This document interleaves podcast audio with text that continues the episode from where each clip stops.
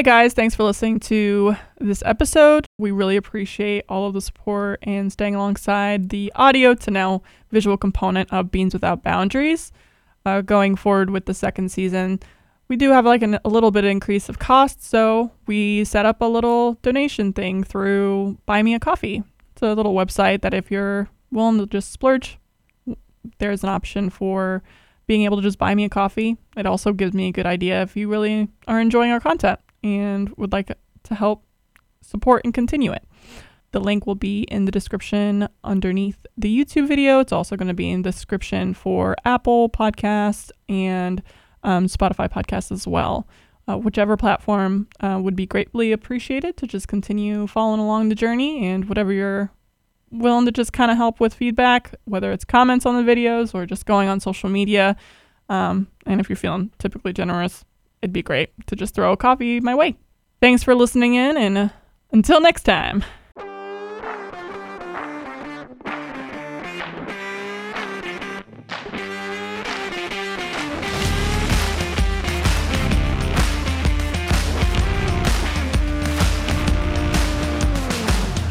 started looking more into your coffee shop, and I thought the the concept was so, like your coffee shop in general is beautiful.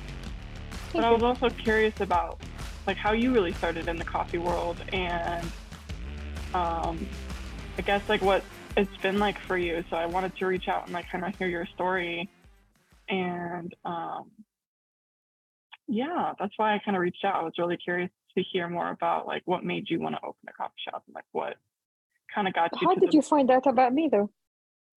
Um, so I follow uh Mokhtar on Instagram. And oh, yeah.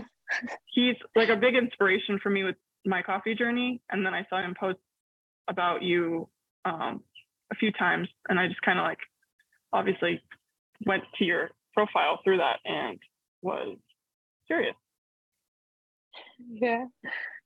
He's a nice guy. Yeah, it's such an interesting story as well from his side. yeah, reading his book, I've read his book and I was very much like, wow, that's a wild story. And it kind of that's what helped me with wanting to hear other people's stories is obviously like you look at other people face value and you don't really know what they've been through and what they've experienced and how they got to the point of where they're at. You can only see the end result. So I was like, well, this is interesting. I wonder who else also either had a rough time coming into where they're at or had a lot of um, different pathways to get to the point where they're at. Because I know a lot of people, when they're in the coffee world, they don't really start that way. While you're talking, I remembered um, another woman that I met recently in the um, world of coffee that happened uh, in Dubai recently. Mm-hmm and uh, she also like she's into roasting and she lives in the us but um she came uh, she has a background in i think genetics like oh. genetics engineering or something I was like wow that's that's amazing. And she's mm-hmm. now hosting a, a podcast as well. So she also like funny. goes through yeah stories of people um yeah her podcast is called map it forward. And uh, such an interesting uh, person as well. Like if you're gonna talk to her if you're interested as well she's uh she's cool. Yeah. Interesting story. But yeah about me um, before getting into coffee, uh, I never drank coffee in my life. Um, as a kid, you know, in here in the UAE, I'm from Abu Dhabi, mm-hmm. uh, the capital of uh, of the UAE, and born and raised there. So we have a culture like we're very much inspired by the Iranian and Indian culture mostly, uh, because of the trade line and the past and all of that um so we get a lot of spices so we grew up with the chai you know it's like the ch- chai with milk. So the spiced mm-hmm. tea and milk. And that was what i grew up with. So and then coffee was not a big thing. I mean it was in my view it was the adult drink. You know it's like every house needs to have coffee um a pot of coffee and a pot of tea. And that's like an arab thing. Whenever guests come over then you have to give them coffee. And that's like part right. of the tradition and for me growing up that was always the adult drink that kids are not supposed to come close to. Or not i wasn't even curious to you know to explore it. And then as i became a teenager then this cafe came to be you know the cool drink that everybody drinks you know to to keep you awake while you're studying. Mhm. and i tried it but i was still not interested. Like i didn't like the flavor. It was it was too bitter for me and then a friend of mine um one day when i was uh, in college she made arabic coffee. And uh, because i was living at the dorms with the other girls. And uh, she made arabic coffee and she was like why don't you try it? They told her like oh, i've never tried it before. And she was like it's okay. You can try it. So i tried it and i remember and it was it was an embarrassing story and still until this day i'm friends with her and it's still embarrassing. Um i told her that it lacks sugar. There's no sugar in there and she was like you're not supposed to add sugar to coffee this is why traditionally the arabs have it with dates because you get the sugar from the dates and then that's why you drink the coffee with the spices so I didn't like it. And then in 2008, I moved to Melbourne, Australia for uh, my bachelor's. And um, so uh, a lot of the uh, kids here in the UAE, like they get scholarships to study overseas. And I didn't get the scholarship at the time, uh, but I really wanted to study overseas. Like my dream, uh, since I was in high school, it was to go and uh, uh, to to a college in the US but at the time when I graduated, it was frowned upon, you know, like for me as a girl, like to go alone as an Arab girl and no family over there. So it was like it was it was not a common thing. Right. So they were like, no, you have to study in the UAE. So I was like, okay. Then I studied in Dubai, but then I got an opportunity where uh, my brother was going, like he got a scholarship. And I was like, it's never too late, you know, I'm still wanting to do it. So I would transfer and get credits there and I would get an offer. But this time it was in Australia, it wasn't in the US. So I was like, it's Mhm. fine by me. Because I went to Australia with my family a few times and I was like, that's such a nice place. I would like to go. Um, so I applied my paperwork and everything, but I didn't get the scholarship. Uh, but I got an offer to study in the university over there.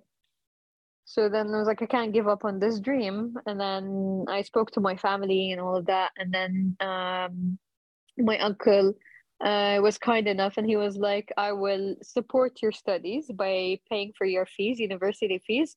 Uh, but you have to sort yourself out in terms of like your pocket money because he wanted me to depend on myself Right. and yeah because they wanted my family wanted me to know that it's not as easy to live overseas so, so they wanted me to see the reality of it like how Mhm. hard it is to to just like go independent because i was so persistent since i was a kid to be independent and then Yeah.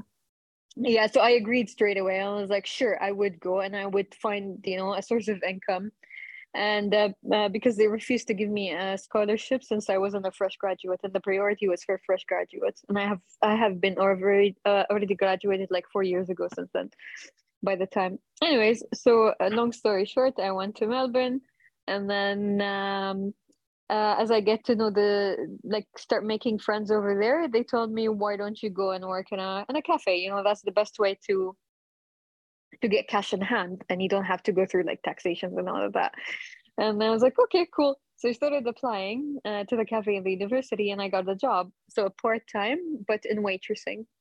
And then, so every day I would go and waiter and then I would notice the a huge line, especially in the morning. So I would start at 5 a.m. And then since like 6 a.m., because later on I have classes, so I have to go to my classes.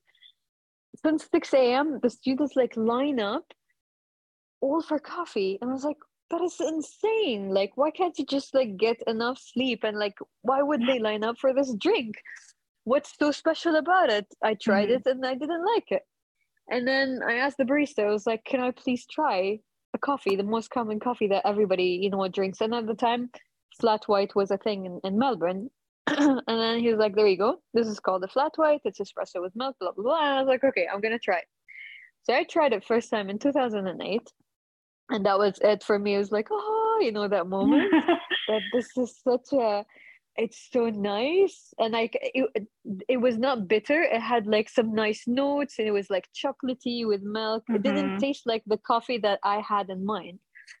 Um so since then i fell in love with it and i told uh, i asked the barista to teach me everything about it. And then i went and i found like a coffee academy and I enrolled in a, in a hospitality course, including like barista basics, uh, steaming milk, and all of that. And then just my passion kept on growing bigger and bigger. And then I was promoted from a waitress to a barista. And uh, since then, I've been working as a barista in multiple coffee shops around Melbourne. And uh, yeah, so I kept on doing that uh, for 10 years because uh, I decided that I wanted to stay in Melbourne. So I did my bachelor's and then I, I worked for a bit and I did my master's and then eventually I had to come back. Um, yeah, so when I came back after 10 years, um, I felt like an alien. Um, I spent my youth in Australia, like 10 years. All my friends are over there. My friends here, my school friends, all moved on. And especially that it was, you know, um, it, it's like a segregated society. So I went to a all school, all girls school. So girls usually like by the time when I came back, I think I was 27. Uh, so they would have been married now. by then. Yeah. So everybody's like got married, you know, moved on yeah. with their lives and started mm-hmm. like new families, blah, blah, and started working. And I was this fresh graduate starting over. And I felt like an alien and I felt very, very sad and disconnected. Um, and I wanted to go back. So back to Melbourne. And I planned to open a coffee shop in Melbourne. So I was like, my life is there, so I'm gonna invest even more in there. So I started looking here and there, but it, it didn't work, you know, because I'm not I'm not a citizen and, and it's mm-hmm. just too mm-hmm. complicated. Um, so that was in 2018 and then i was like why can't i just do the same thing here and start to create the space that uh, that's got everything that i'm that i need or that i lack. I create the culture that i'm missing so much. Uh, because at that time the cafe culture here was just you know like the majority of cafes are just a place where you go drink coffee and stay for like half an hour and then just leave. So for me, that was boring because when I was in yeah. Australia, I would meet people. I would just like randomly chat to people, and then they would approach me. Yeah, and if you see someone reading that way, exactly. So it's like a community, and I couldn't find anything s- similar to it here. Uh, so I was like, why don't I create that space? So then I decided to to do it, and I did it, and that's how TTMB or to the moon and back was born, basically. Where did you get the name from? Uh, it was very random. I was uh, I remember being on the couch and then trying to find a name that was not cliche or like I wanted nothing to do with coffee. Mm, so I mm, wanted okay. something that is that would convey how much I'm passionate about coffee and how long it took me, even though like it was ironic because coffee is a huge part of the Arab culture. Yeah. But it took me to actually go to Australia, which was like far, far away from where I am, away from my culture, to fall in love with this drink or with the beans.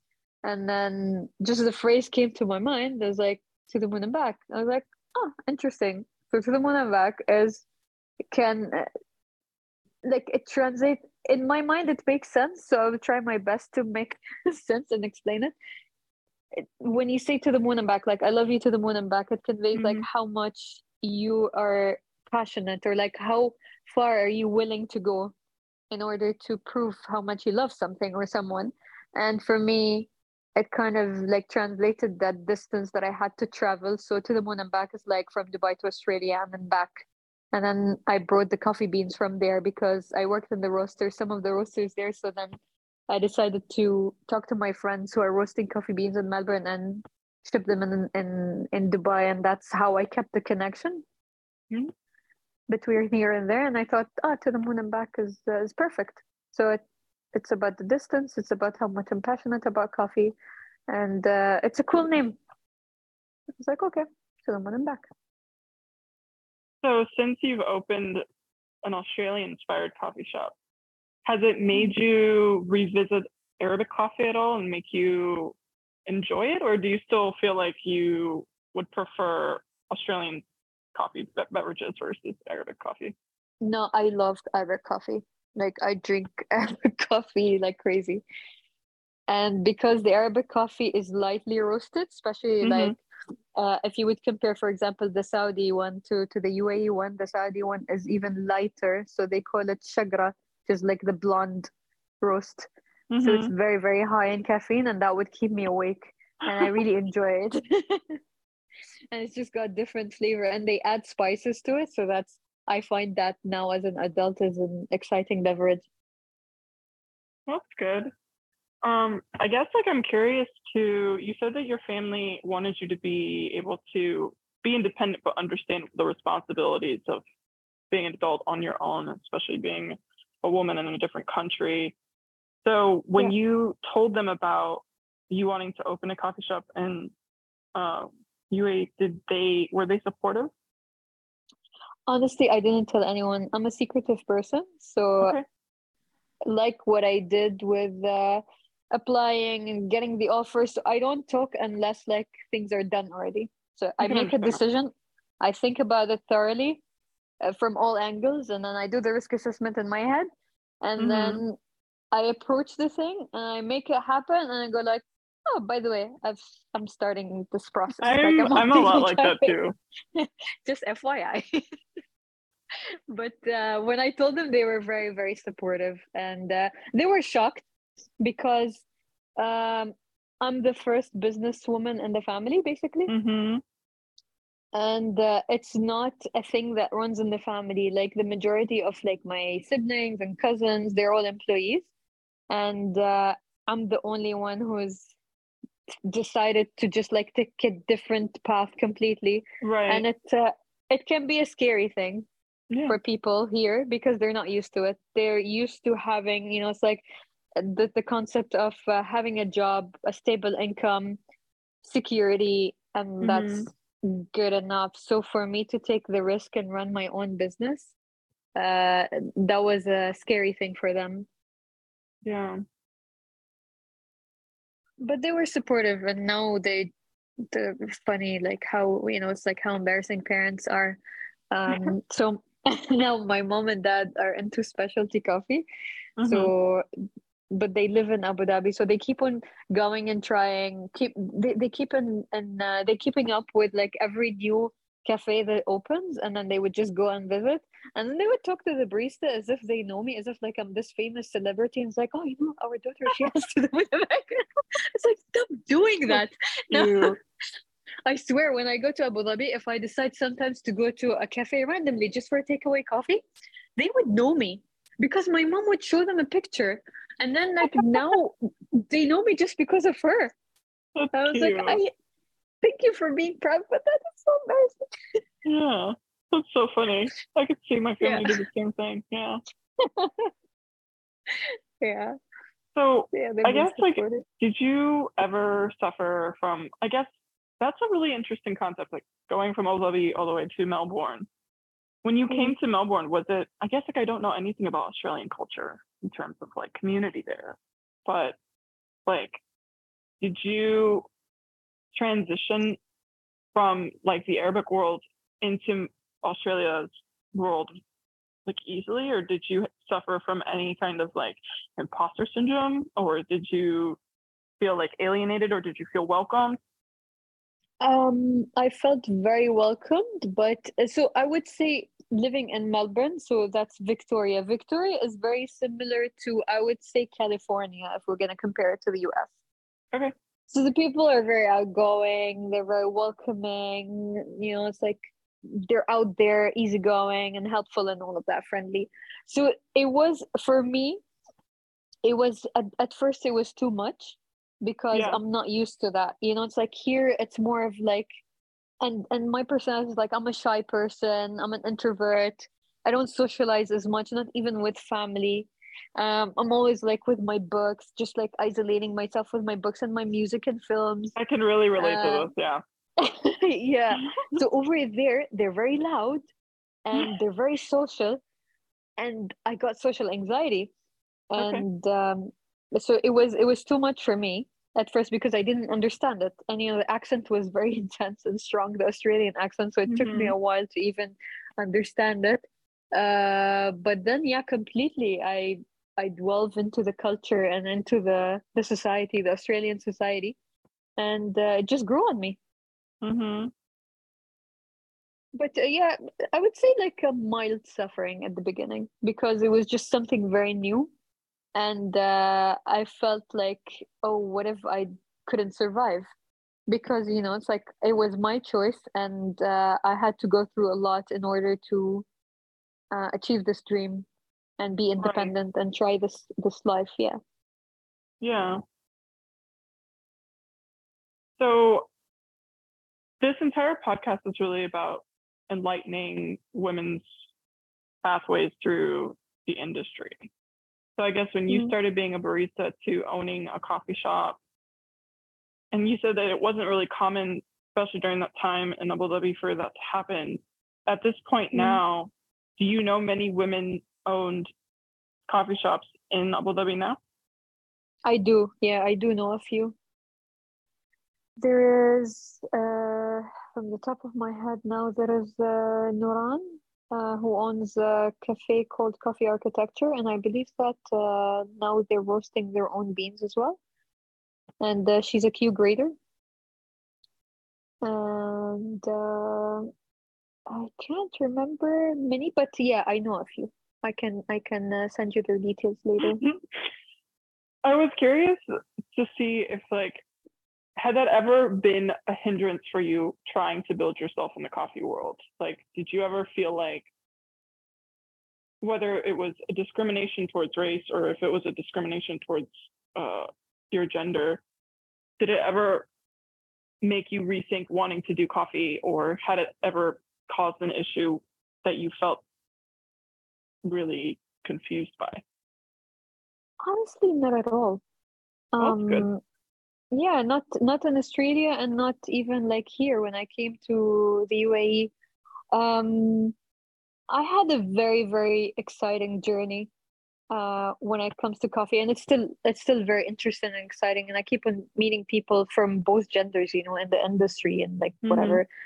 Um, but when I first came to the UAE, I remember uh, I visited in my Easter holiday, and that was in 2009 or 2010. And I came to know that there is something, a place called Coffee Museum in Dubai. And I was like, oh my God, you know, that, that was the period of obsession with coffee. I was like, oh my God, a coffee museum in Dubai, in my city. I have to go and visit. And then I visited. So I drove from Abu Dhabi to Dubai and uh, I made it. And it's like located in one of the most exciting areas, like historical areas in Dubai. It's like my favorite now. It's in Deira, a place called Deira. I don't know how much you know about Dubai, but it's by the it's by the canal and it's like old you know it's like old uh, shops and uh, all those like uh, amazing ghetto restaurant and street food all the good things you would find them there and then there's mm-hmm. the coffee museum um, so I walked in and I didn't know what I was expecting, but then they had all the, you know, the old uh, machines and then they were doing um, uh, Ethiopian coffee, you know, with the popcorn and then they were doing the Turkish coffee on the sand and they were doing all multiple types of coffee and basically like telling you a history about coffee. And at the time, the owner uh, who is now a very good friend of mine, was giving a tour, and I didn't know that he was the owner or like he was the you know the manager of the place, and uh, so I was looking lost, like I was there just like looking around, touching things, you know, and I was fascinated, and then uh, he asked me, he was like, "Oh, can I help you?" So, and he's Emirati, he's from Dubai. And I was like, yeah, I've heard about this place and I came to visit and I'm, I'm really excited you know that we have such a thing in dubai. And then he introduced himself and he told me that he was the the owner of the place and he's happy to give me a tour and he gave me a tour. And uh, i remember he gave me his card and uh, he told me let's catch up. And then i told him that i'm traveling the next day back to melbourne but i was going to come back. And then i seriously traveled and then i came back in my next visit and i went back there and then there was a they were holding an event i think it was an AeroPress event and the place was packed with all of the you know people in the coffee industry from from the uae from uh, saudi from kuwait from all over the gulf region from lebanon from iran uh, and the place was packed. And then he introduced me. He started introducing me to everybody, even though he doesn't know me. He was like, "Oh, this is Zainab. She was studying in Australia, and she's a barista over there, and she's very interested." Blah blah blah. And uh, I started talking to people and meeting people and just like accumulating business cards and whatnot. Mm-hmm. And uh, that was an introduction for me without me knowing it, like a facilitation into the coffee world when I come back. Mm. Yeah. And uh, the f- funny thing, my partner now into the Moon and Back is one of those people that I was randomly introduced to in Wow. that event. yeah. So I found the community very supportive and uh, uh, everywhere. Like uh, personally, I did not struggle at all being a woman or like having no experience in the market here. Uh, it was such a you know empowering community, and everybody wanted to help. So it just felt all smooth, and not um, yeah, no discrimination against gender or like I, I didn't feel like I was all the difficulties that I faced. I know that my other male friends did face as well in the industry. Mhm. So it was not nothing particular to my gender or anything else. Yeah. That's great. Wow, that's that's funny how that all worked out. That it Yeah. That's a that's a really nice story to hear actually. Um so I guess like I'm curious because you didn't know me, what made you want to be what did you, what made you want to like especially since from what it sounds like uh you saying that you're a private and more introverted person. I'm very curious to since you really don't know me, what made you want to like sit and talk with me? Because you're you're in the coffee industry and you're Mhm. interested about about people's stories. And my background yes i do coffee. Yes i am in the f&b business but my studies and my background is i'm a psychologist. So i am very very curious about people and about people's Mhm. stories as well.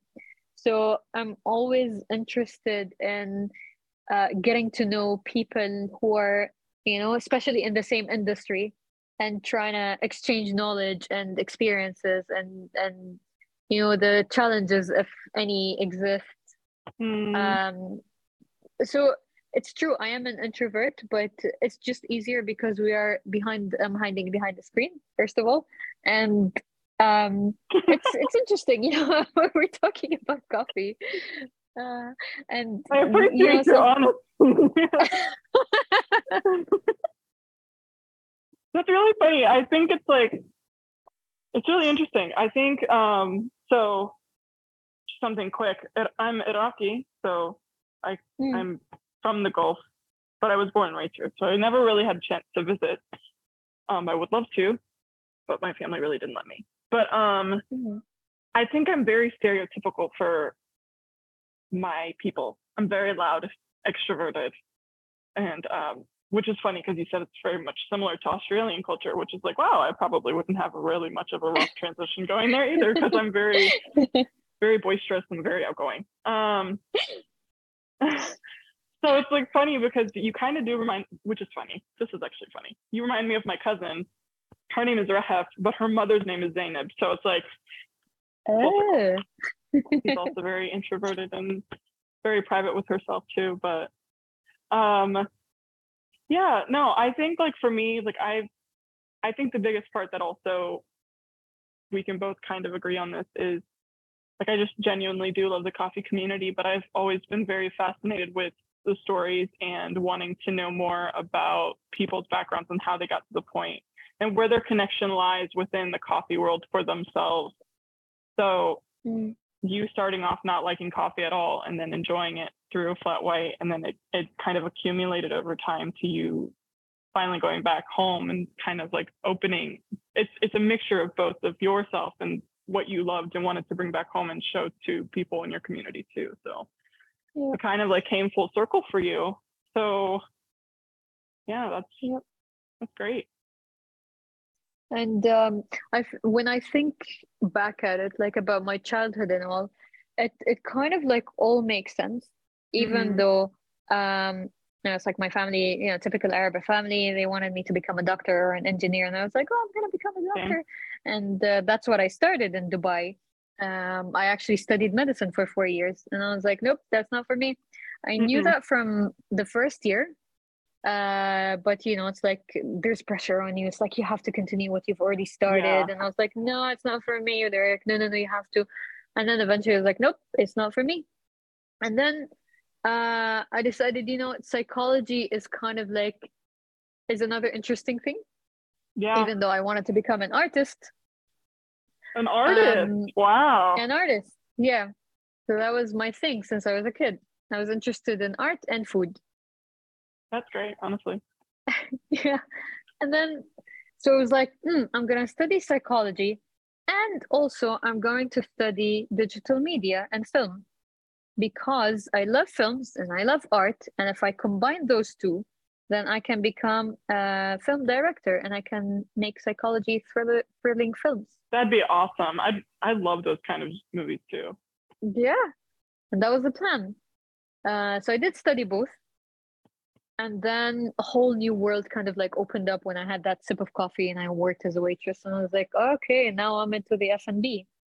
But as a Mm, kid, I used to always so my mom is like a health freak more or less. So as kids, I was not allowed to uh, have ice cream. Uh, Mm. chocolates only like once a week and only one bar of chocolate. Um, we were not allowed to have fast food. So it was all always like healthy. You're forced to kind of like eat your veggies and drink your cup of milk and and all mhm. that. No cereal for you because it's like full of unrefined sugar, blah blah blah. Yeah. So, but my dad is the the total opposite. My dad like loves food. He's a chef. Uh, I mean, like a home cook, and uh, he's just very passionate about it. And then I was closer to my dad as a kid, and then I would always go out with him, and we would go and explore. And he would take me every time to a restaurant, a new restaurant, and then he would tell me, "Don't tell your mom." and we would just try it together. And then I forgot completely about that that memory. And uh, I think it's like my dad has a big influence on me, like with with the, with the passion for food and you know beverage Mm. and, and all of that with this uh, thing. But then I diverted away from it because of the pressure, you know, to become a doctor. And then going back to Melbourne and doing the things that I love, I started discovering myself again. And I was like, actually, you know what? Without without thinking about it, I think it was subconscious thing. I was like, now I'm back to what I originally, you know, my authentic self, what I'm originally passionate about and interested about. Mhm. Because I left the industry, like I don't do psychology anymore, and I quit my job, uh, even though it was a horrible time. And I quit because when I decided to quit, COVID happened. I was like, oh, Wow. Yeah. That's scary. yeah. Uh, and that was that was a huge challenge. Uh, it was a very very scary time because I I quit my job in April Mhm. 2020 and that's when all countries decided to lock down one after the other and then shutting down Right. airports. And i did not imagine that it would escalate to that extent. And Right. it was just the beginning uh, for ttmb it was the first year. And uh, i felt like everything was like i'm gonna lose everything. I'm gonna lose that place that i felt for myself. And that was a very scary idea uh, to live with. Like i didn't want to I didn't want to think that, oh my God, I have failed. Like all my dreams and everything, Right. like I'm just going to lose it all at once. Uh, because uh, To the Moon and Back became like a community space, like everything I wanted. Yeah. I'm so, so grateful and blessed to have like all, I think 98% of my friends now are all, I met them at TTMB in the cafe yeah. and they helped me set up the the place they've uh, um, if you come and visit you would notice all the details and aesthetic and the place are actually from the people in the community like uh, a person that i met uh, she made um, the pottery stuff you know she made the the plant pots for me she made the uh, it's a handmade and she was doing it from home you know the Yeah. the the, the clay plates and, and balls and all of that. That was the very beginning. And then another friend of mine, I met her also randomly uh, online, and she resides in Jeddah. Mm. And uh, she's the one who's supporting me, like doing all my illustrations and design because she's an illustrator and she's amazing. uh, very talented. So I decided like she she's gonna, you know, do all the designs for me, all Right. the loyalty cards and the menu and whatnot. And then like all the details, like when you come into the place, you wouldn't know, but then if I would talk to you about it, like every piece has a story and every piece is a contribution from someone so in the community. Yeah. So this is why like the place is, is very special for me. It's not just a business. It's uh, Right. basically my life. Yeah. Yeah. But it made it through. Yeah. Yeah. I'm I'm grateful. I did make it through. Yeah. Now we're trying to rebuild ourselves from uh again. Yeah. But now I'm a full like I'm available full time. So now I'm trying to be there and uh like be more involved in other things because I'm the one who curates all the recipes as well. right. since I'm like passionate about food, you know, it's like whatever I make at home, if I like it, I was like, oh, that could actually go on the menu. It could be special. Let's see if people like it. And I would just call my friends and go like, hey, or I would put on Instagram, I'm doing tasting, free food, come over. And Mm. if they approve it, if the majority likes it, and like, oh, it's gonna go on the menu. And then that's how I, like I would train the staff, the kitchen staff, and then would go like, okay, that's that's a new dish. I love that though. It seems like what you've created is something very empowering for obviously yourself, but the people surrounding you, and, and you've been able to meet so many different people through that experience, which is Yeah. it's, it, it's very wholesome also. Yeah, it's beautiful. I'm honestly very, very grateful for everybody, like all everyone's support. We're all supporting each other because we're all startups and small businesses, Mhm. and uh, we've kind of like fought the odds.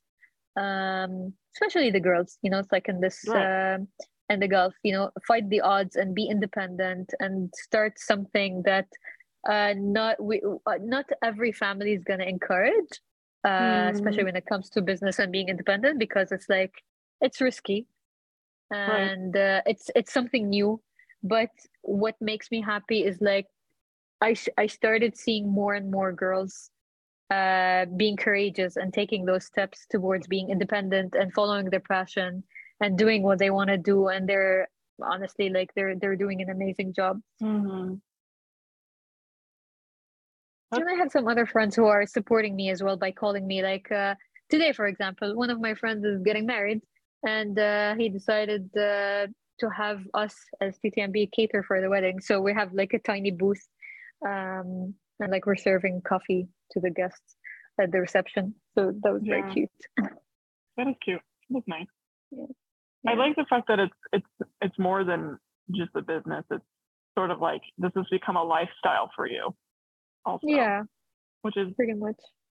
is there's a, there's like a so much like actual gratification through this for you. I feel like with the people who are involved, the people you keep meeting, what you keep creating for women and other people as well. And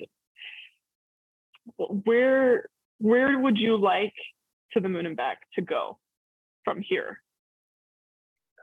Honestly, I have high hopes for the Moon and Back. I wanted to become an international brand. Mm, and I wanted to become an empowering uh, tool for everybody around the world. Like, not necessarily they need to do exactly what I did, but you know, it's like that everything is possible.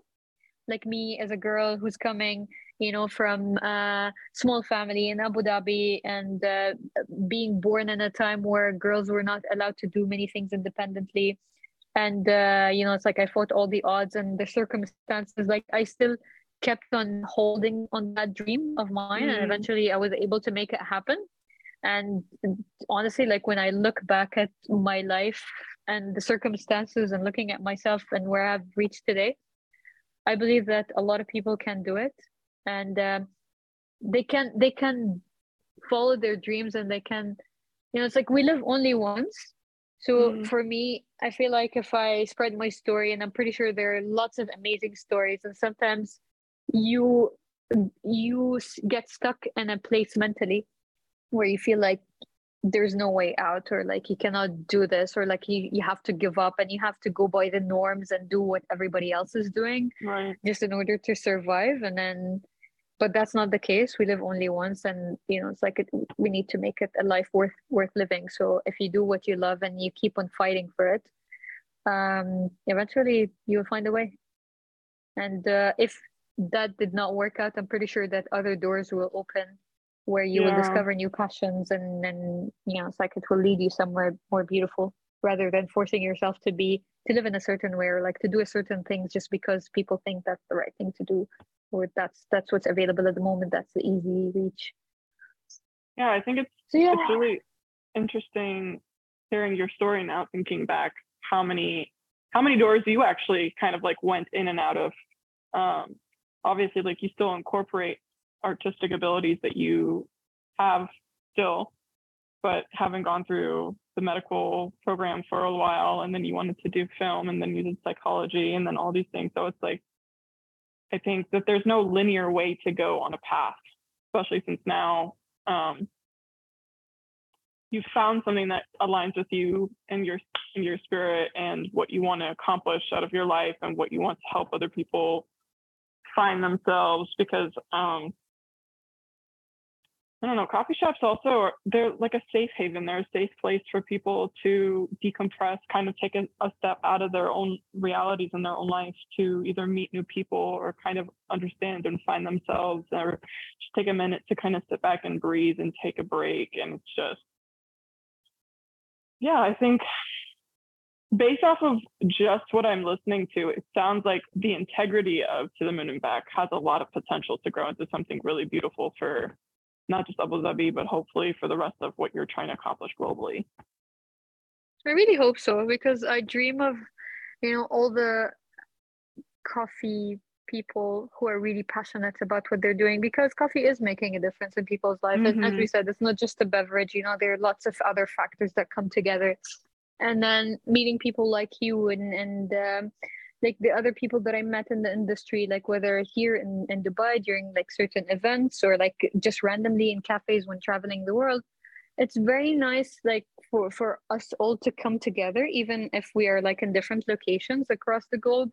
It's nice for us to be connected in a certain way and for our businesses to have maybe, I don't know, like collaborations um, like exciting things every now and then and like share ideas and learn from each other's experiences um, just to have that that sort of connection i guess i'm also um, curious that during the duration of your journey to get to this point did you have somebody who kind of like helped you inspirationally like did you have a role model or was there like a specific memory that you had where someone sat you down and gave you really good advice that like has stuck with you to where you're at now um, honestly, it's a it's a group of people and a group of events. It's it's a very complex. Like it's all the experiences that I've that I've went through, and uh, even though I'm an introvert, but when I travel, suddenly I become an extrovert, and I just mm. like start to talk to random people, and I have met so many interesting people. Uh, for example, I went to Indonesia, and uh, in Jakarta, I just walked into this cafe that was very, very tiny because it was raining outside. And then it turned out that it's one of the specialty coffees over there. It was very interesting. It had a black cat. The owner had a black cat, which was just like, you know, roaming around in the bar, mm. like it owns the place. And then he had every cup was different than the other. So it was a collection of cups that he got from everywhere. And then he was just doing drip coffee. And um, we just had a chat and he, he wasn't very like his english was not very good uh, but we still did have a chat. And then there was another customer who started translating. And then we exchanged ideas. And then through him i i, I uh, got to meet another uh, lady roaster in indonesia so he gave me the details he gave me the the address and i went to her the next day and i got to meet her and we did like coffee cupping. And it was just like very nice. And then she told me about a farm where she gets her coffee beans from. And then i was like oh i'm going to bali next. So i'm to go to that farm which was very close to bali. And then i went to the farm and i told them about this lady that i met. And it was very nice you know it's like it was just very random. I did not plan for all of that but it was just I don't know. I love it. It's just very exciting where you just go unprepared and then you meet all those amazing people who are passionate and they're very helpful and they give you tips about like where to find the best and like go and meet this farmer and go and meet this person and that opened another window for me to kind of like be interested in in coffee roasting which is something that i'm learning now and i'm planning to learn more about because i would love to start roast my own coffee Mm, um, but i'm planning to um, uh, visit more farms and start meeting a lot Right. of uh, farmers and roasters from around the world as well as much as I can um, in order to get, you know, like to learn more about their experience. And yeah. What's great about the coffee industry as a whole is there's so many facets to it and it's constantly evolving and it's constantly transforming. And the people that you meet, just based off of what that sounded like, it was so spontaneous. And there's a certain wanderlust, there's a certain level of adventure that comes through the coffee world where it's just like it's eye-opening, it's it's thought-provoking, and it creates such good stimulating conversations with people who are genuinely also interested in having like very intellectually stimulating conversations. yeah, And um, yeah, I love that experience. That's a beautiful experience. It just seems so genuine and so so kind, and it seems very. I'm glad that it's like it opened a lot of doors with trying to understand coffee roasting as a whole because coffee roasting is a very interesting like little genre subgenre of the coffee world. After having been a coffee roaster now for over a year, there's a there's a a lot of interesting little knickknacks within this world. Mm.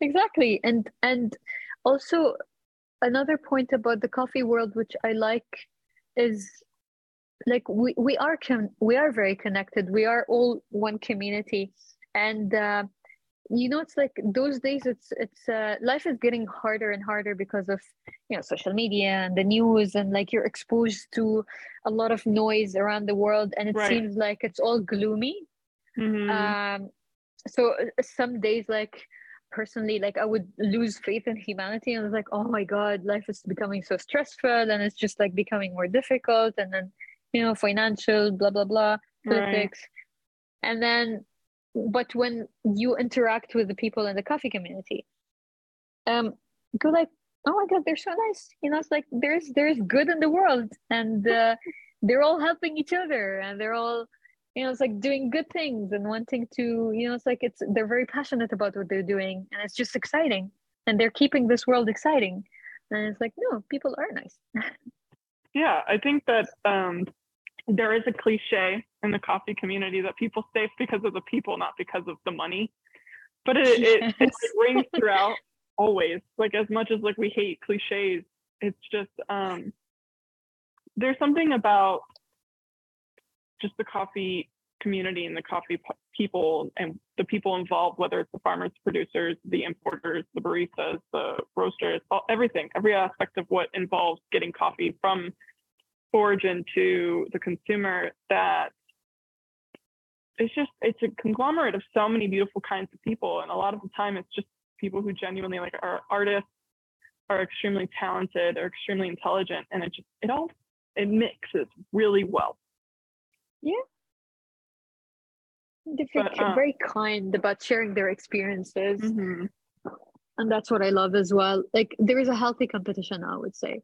And i'm not trying to romanticize the coffee world or anything. Like Right, there, right, there right. is like a, bad side everywhere but the majority of it is very you know it's like they're very helpful and um and it's a healthy competition i would say.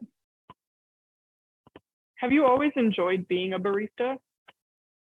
Yes i really really enjoyed it because as an introvert it taught me not just to love coffee but to have interesting conversations and open up to people. So it started Mm. with me forcing myself to interact with customers with a lot of anxiety that i buried inside me and i suppressed.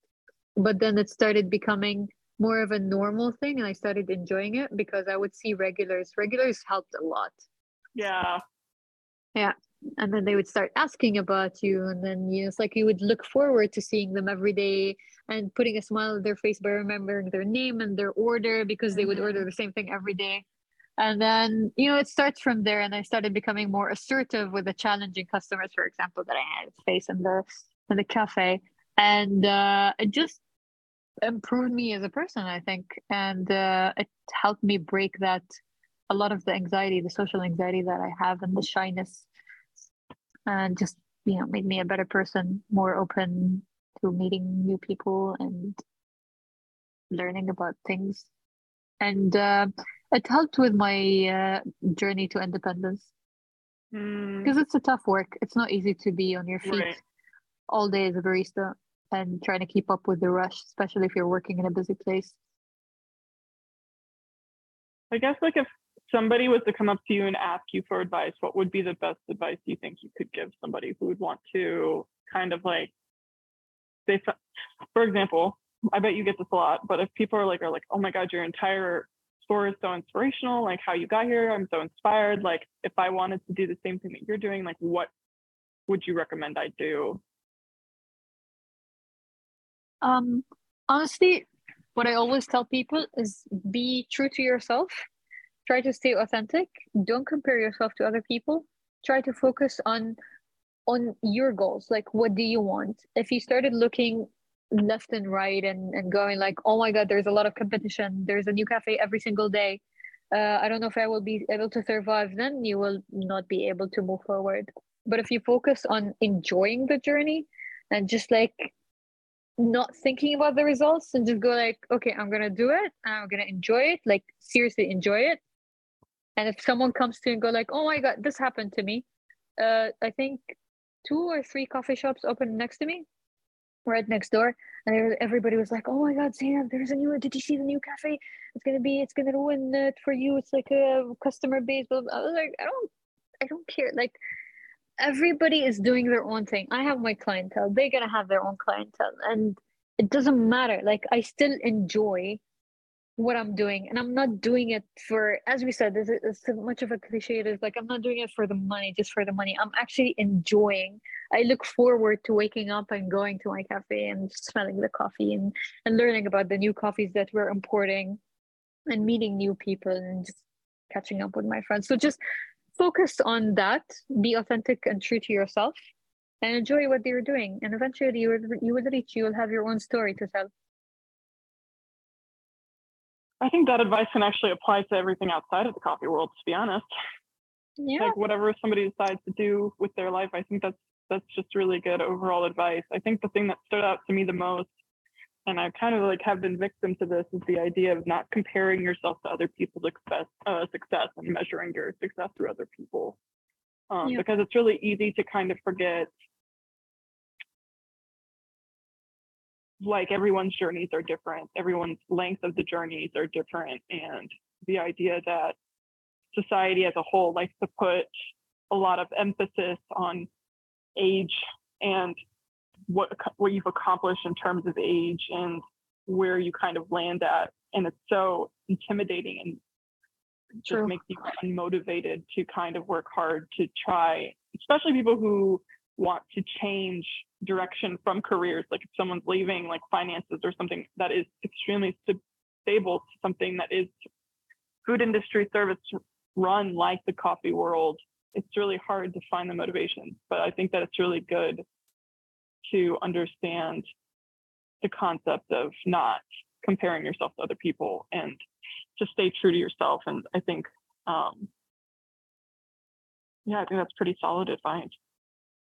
thank you that's why i also don't tell people what i'm doing until it's done because people create a lot of noise uh, that can make me doubt myself sometimes Yeah, Yeah, because they look at things from their perspective, but what we forget is that I am the one who's passionate about this project. They don't have the same passion. Uh, so they would look at it from another perspective. It's good to, to have other perspectives as well, but we need to remember that they don't see it the same way that I see it as well. Uh, so their risk assessment is different than mine.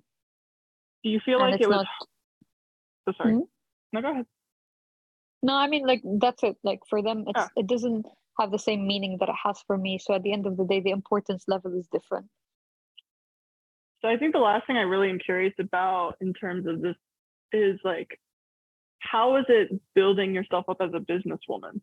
Like it seems like understanding coffee, being in, integrated into the coffee world and, and kind of taking in all of that information has been a positive attribute for you and you've had a lot of support with that. I guess I'm curious for somebody who kind of did transition through different careers and um, tried to, to find herself again, like what was it like building yourself up and being like, okay, I'm going to open my own business and like all of the steps to becoming a businesswoman and to now like having gone through COVID and having been affected through that as a business, like how has the journey of being a businesswoman been for you so far?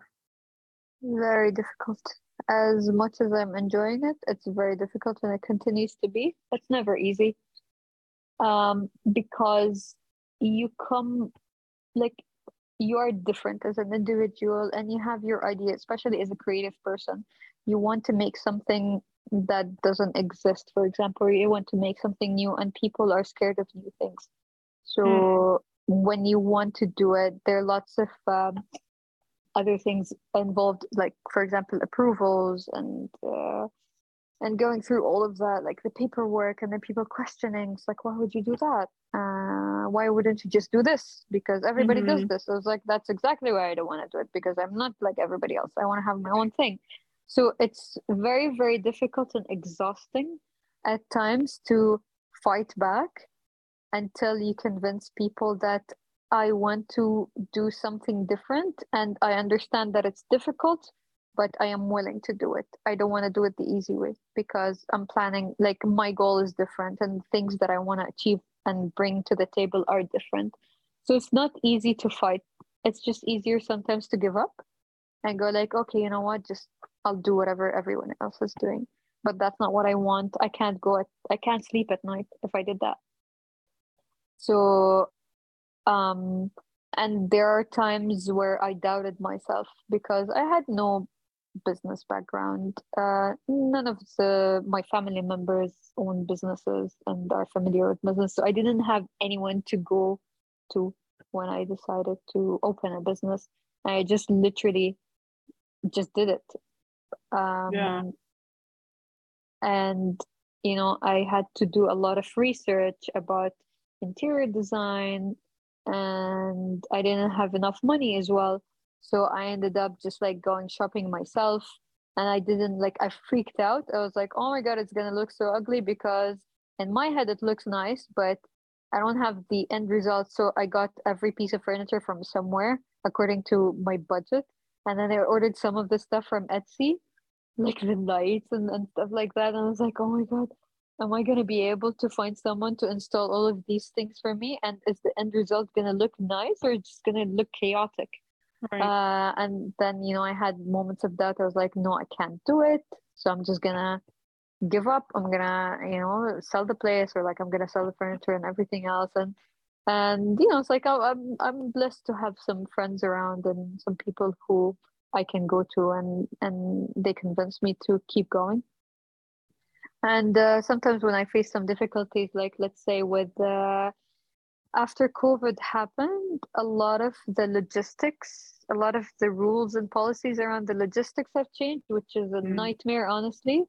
Uh, so the shipping cost is much much higher with the inflation as well uh, the fuel prices every time the fuel price goes up the shipment goes you know higher and which means that i cannot uh, get some of the like import some of the beans that i used to get so i have to make like last minute changes and try mm. to find new suppliers and everything is just like so expensive so these difficulties sometimes are exhausting and challenging but at the end of the day you have to keep fighting for what you love and try to make it work and submit to certain circumstances until you find a solution around it. So it's never easy. Uh, but if you love what you're doing, then uh, I guess there are some good days and there are some bad days. Yeah, I think it goes to show um, if you really love what you do, you'll fight for you'll fight for it. Like at the end of the day, it's like it won't seem like work. I mean, it is work, how do I describe that? it is work. But it like work. when it's something you love to do, it doesn't you're not viewing it as a load of baggage. It's more like, okay, so these are just steps to getting to the end result. I think that um, exactly. um I love that you mentioned how you source some of the items that are in your store. Um, because I think that in general, like being a small business, it's it's sort of like that's not just only one situation that's happened. I think over the course of many small businesses, they do their best to try and source from what they can with what they got, you know? Yeah. It's it's it's a fun journey.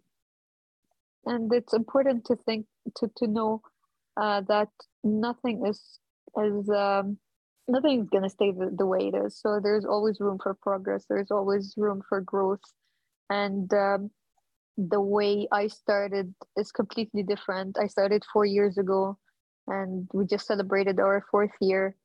Um, so it's like it's a it's a completely different place, like in terms of like aesthetics, in terms of like the things that I'm offering, in terms of the people, the customers. Uh, everything changes uh, to to the better. That's great. I bet it's Yeah, really interesting when you look back every year and see where it started to where it's going. Yeah. And uh, one of the cute things, like a cute story, just this is random, has nothing to do with it. But during uh, during lockdown, um, the regular customers were missing the place so much, which I was telling other people as well that it, it's a to the moon and back is a blessing and a curse at the same time because a lot of the cafes and restaurants were able to depend on delivery during lockdown. But for Mm. me, people loved coming to the space and enjoying the aesthetics of the place and the music and the, the whole vibe. So they wouldn't order. So delivery didn't work for me because, first of all, I'm not going to deliver coffee. um, don't ask me to do it. yeah, I'm not going to do that. Like, you need to enjoy it fresh. And uh, it just didn't make sense to to a lot of people to order because they want to come to the space and enjoy. So that was a curse for me during lockdown. But anyways, we survived that. But one of the things that one of the customers did is I don't know if the US was the same thing, but Animal Crossing, I think it's called, it became very popular. Yeah. And I didn't play that game. But- Mhm. This this uh, she's a friend of mine. So she what she did is she created to the moon and back in Animal Crossing. And she put a sign says to the moon and back. I was the cutest thing ever. and then she so sent it to me. Yeah, she sent it to me, and I was so I took it, and then I printed the picture and I framed it with the date because it has the the tiny date of the lockdown, and now I have it at TTMB. Like I just, Oh my god, I back. love that. That's so cute. it's so cute. It's so cute. oh my god. So when you see people relating to the space to that degree, it's just like for me that that that's enough. It makes me happy. I was gonna say, uh, that just goes to show what what you've made matters, you know, like for people to try and obviously replicate it in a way so that it's not forgotten that it doesn't get abandoned. And I love that you framed it. So cute. yeah and that's like that's one of the things when i when you asked me if there was a person who gave me an advice or like supported me during tough times when I, I answered that it's complex. So this is one of the things that kept me going you know the little gestures that Mhm. reminded me how much people relate to the space. And it's not just important to me that people can relate to it in a very positive and very beautiful way as well. So all of that kept me going and uh, you know uh, fighting I love that. I love that story. That's cute. Mm. I would love to see the space one day, just to like sit and like listen to you tell me the stories of everything that's in there. That's amazing. yeah i would love for you to come and visit One day, I would love to. I have Mhm. family in Abu Dhabi, so it's like it's not like I couldn't go. It's like getting there. yeah that's perfect then maybe you can come for the next uh, world of coffee event in That'd dubai be that'd be so much fun. I would- really wonder Mhm. what that would be like because I haven't had very interesting I haven't had a- that much exposure to the coffee community as much as I'd like to because you know um, everything is so like I'm I'm located in the Midwest of the United States, so I'm located in a, in a state called Ohio, and like Oh, in everything's Ohio. usually everything's usually on the East Coast or on the West Coast. Yeah. And it's kind of like awkwardly placed in places that's not convenient to travel to either or. Yeah, yeah. So yeah. I think where's now is becoming a very popular. Uh, is it Oregon? For yeah, coffee that's on the west coast. Mhm. Yeah, and San Fran. Yeah. Yeah. So I met a woman in the coffee industry as well, uh, from Barista Magazine, uh, who did an interview with me, and then she she came to visit during the Co- World of Coffee event in Dubai, and uh, she came to TTMB, and uh, she was telling me about the barista, uh, not the, the the roaster guild that happens in San Fran uh, every year, where all roasters come together and kind of like exchange information, Mhm. uh, which was something that I'm interested in attending one day. I think it happens every year in August. Yeah, so I actually went to the one last year, but it wasn't Mm. in California. It was in Wisconsin. Oh, okay. And that was a really, really amazing experience to be able to meet so many different types of people there. And yeah, it is a roasters retreat. So you get to like play around with different um, roasters as a whole. Some of them are like just like state of the art. They just came out. But uh, yeah, no, it was a really interesting experience. I've met all of my like really good contacts from that experience. Um, and there, it, it was it's really interesting when we all sit and talk and debate about it as a because it's not just roasters that attend a lot of people are uh, either representatives of their coffee brand or they're importers or they're q graders so it's like a it's very diverse group Hmm. Yeah, I would love to attend that uh, one day. Maybe this year, maybe next year. I don't know. We'll see. well i appreciate you talking to me and like course, telling thank me you about for you and telling me. inviting me. yeah. Um i will not hold you any longer. I know that it's late over there so i appreciate you talking to me and hopefully one day down the road our paths will cross and i get an opportunity to go to your coffee shop and to the moon and back and get to sit and talk and have coffee with you. Yeah, and if I happen to find myself in Ohio, I don't know. i don't i really hope you don't well you have a great rest of your night and um, i will be in touch Thank you so much, Elena. It was fun talking to you. Thank you. Have a good night. You too. Bye bye. Bye.